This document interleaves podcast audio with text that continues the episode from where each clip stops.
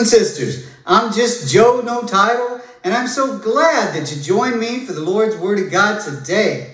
And we celebrate Yeshua, the one that is and was and is to come, and there is no other. Amen? Amen. And the message is about a day of rest for the world. God will put us through trials, and the reason is to get closer to God.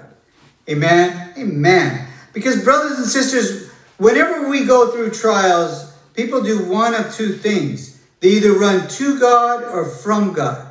And we always want to run to God. Amen? Amen. And so now, brothers and sisters, let us look at the subject of resting with our Lord.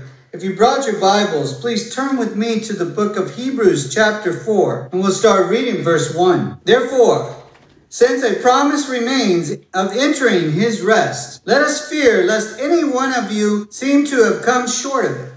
For indeed, the gospel was preached to us as well as to them. But the word which they heard did not profit them, not being mixed with faith in those who heard it.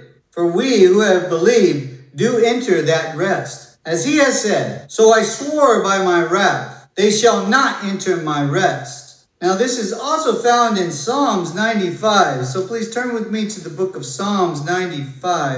and We'll read verse 11. So I swore in my wrath, they shall not enter my rest.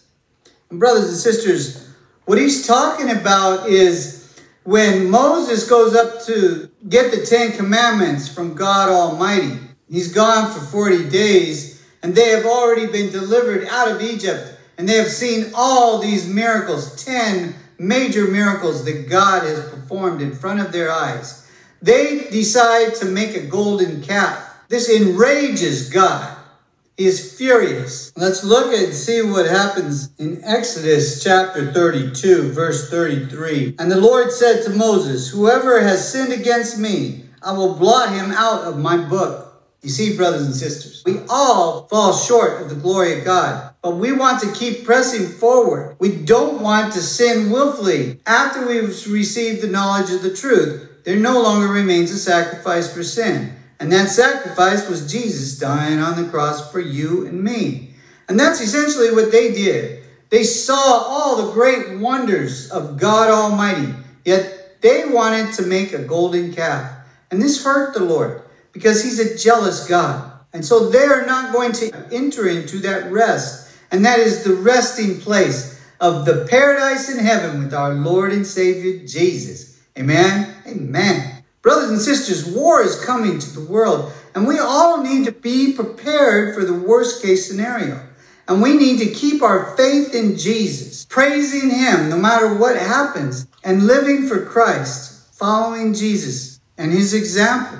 For we know the Word of God says that all things work for the good for those who love God, who are called according to His purpose. Amen. Amen. We must have tests to grow in Christ. Who God has drawn has grown from one grace to another. And God gives grace to endure suffering. We must grow in Christ. Amen. Amen. So for the last passage, let's turn to the book of James, chapter 1, verse 12. Blessed is the man who endures temptation, for when he has been approved, he will receive the crown of life which the Lord has promised to those who love him. We receive the crown of life for enduring trials. Amen. Amen. So, brothers and sisters, let us continue carrying the cross given to us by taking Christ as our master, our teacher, our example. Believe his doctrine and obey him, and we will all be with our Lord and Savior someday, resting in the paradise of heaven. Amen. Amen.